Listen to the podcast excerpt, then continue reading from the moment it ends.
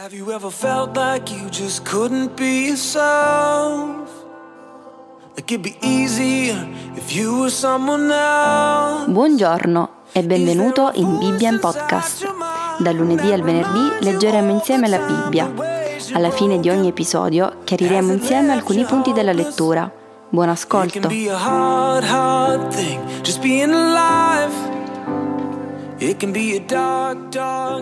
Filippesi 3 Del resto, fratelli miei, rallegratevi nel Signore. Io non mi stanco di scrivervi le stesse cose, e ciò è garanzia di sicurezza per voi. Guardatevi dai cani, guardatevi dai cattivi operai, guardatevi da quelli che si fanno mutilare, perché i veri circoncisi siamo noi, che offriamo il nostro culto per mezzo dello Spirito di Dio, che ci vantiamo in Cristo Gesù e non mettiamo la nostra fiducia nella carne, benché io avessi motivo di confidarmi anche nella carne. Se qualcun altro pensa di aver motivo di confidarsi nella carne, io posso farlo molto di più. Io circonciso l'ottavo giorno, della razza di Israele, della tribù di Beniamino, ebreo figlio di ebrei, quanto alla legge fariseo, quanto allo zelo persecutore della Chiesa, quanto alla giustizia che è nella legge irreprensibile. Ma ciò che per me era un guadagno l'ho considerato come un danno a causa di Cristo. Anzi, a dire il vero, ritengo che ogni cosa sia un danno di fronte all'eccellenza della conoscenza di Cristo Gesù, mio Signore, per il quale ho rinunciato a tutto. Io considero queste cose come tanta spazzatura al fine di guadagnare Cristo e di essere trovato in Lui non con una giustizia mia derivante dalla legge, ma con quella che si ha mediante la fede in Cristo, la giustizia che viene da Dio, basata sulla fede. Tutto questo allo scopo di conoscere Cristo, la potenza della sua risurrezione, la comunione delle sue sofferenze, divenendo conforme a Lui nella sua morte, per giungere in qualche modo alla risurrezione dei morti. Non che io abbia già ottenuto tutto questo o sia già arrivato alla perfezione, ma proseguo il cammino per cercare di afferrare ciò per cui sono anche stato afferrato da Cristo Gesù. Fratelli, io non ritengo di averlo già afferrato, ma una cosa faccio, dimenticando le cose che stanno dietro e protendendomi verso quelle che stanno davanti, corro verso la meta per ottenere il premio della celeste vocazione di Dio in Cristo Gesù. Sia questo dunque il sentimento di quanti siamo maturi. Se in qualche cosa voi pensate altrimenti, Dio vi rivelerà anche quella. Soltanto, dal punto a cui siamo arrivati, continuiamo a camminare per la stessa via. Siate i miei imitatori, fratelli, e guardate quelli che camminano secondo l'esempio che avete in noi, perché molti camminano da nemici della croce di Cristo. Ve l'ho detto spesso e ve lo dico anche ora piangendo. La fine dei quali è la perdizione. Il loro Dio è il ventre e la loro gloria è in ciò che torna a loro vergogna, gente che ha l'animo alle cose della terra. Quanto a noi, la nostra cittadinanza è nei cieli, da dove aspettiamo anche il Salvatore, Gesù Cristo il Signore, che trasformerà il corpo della nostra umiliazione, rendendolo conforme al corpo della sua gloria, mediante il potere che Egli ha di sottomettere a sé ogni cosa. Se abbiamo Cristo nella nostra vita, abbiamo già tutto ciò di cui abbiamo bisogno. Infatti, se siamo cristiani, qual è la fonte della nostra gioia se non il Signore Gesù e la sua opera per noi? Ecco perché Paolo invitò i filippesi a rallegrarsi esclusivamente nel Signore. Egli non si stancava di riportare continuamente l'attenzione dei suoi interlocutori su Gesù, l'unica realtà che contava davvero.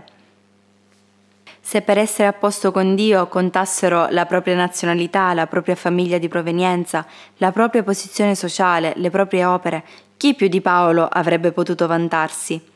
Egli era un ebreo figlio di ebrei, israelita della tribù di Beniamino, fariseo che conosceva e osservava la legge con diligenza.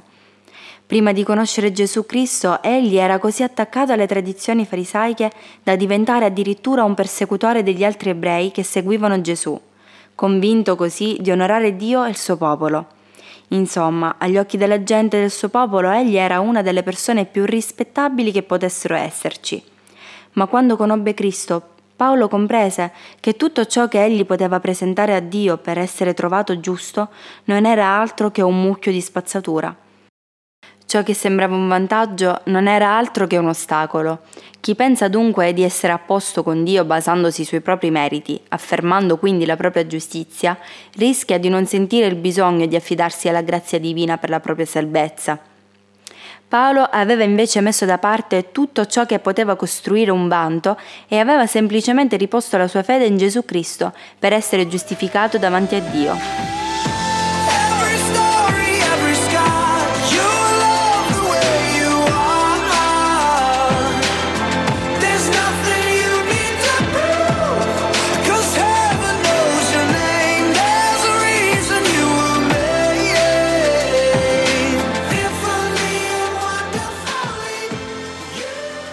Insomma, la sua relazione con Gesù era diventata talmente importante da far sembrare tutto il resto insignificante nella sua vita. L'obiettivo di Paolo era quello di identificarsi sempre di più con il suo Salvatore e con la sua opera sulla croce, conoscendolo sempre di più e sperimentando la potenza della sua risurrezione nella sua vita. Infatti, come il Signore Gesù aveva rinunciato ai suoi privilegi per soffrire e morire per l'umanità peccatrice, così Paolo stava rinunciando ai suoi privilegi di fariseo, accettando anche la persecuzione e il disprezzo, pur di onorare Gesù e camminare sulle orme del suo Salvatore. Così Paolo stava rinunciando a se stesso, divenendo quindi conforme a Gesù nella sua morte. Paolo non aveva paura e non aveva rimorsi pensando ciò a cui aveva rinunciato. Perciò, anche se avesse dovuto dare la sua vita per il Vangelo, egli sapeva bene che ciò che aveva guadagnato era infinitamente superiore. In qualunque modo Dio avesse guidato le cose, Paolo sarebbe giunto alla risurrezione dei morti, alla meta finale per vivere sempre con il suo Signore. E noi siamo pronti a considerare un mucchio di spazzatura tutta la nostra sapienza, il nostro ceto sociale, tutto ciò che ci rende onorabili nella società, per identificarci completamente con il nostro Salvatore Gesù e rallegrarci solamente in Lui?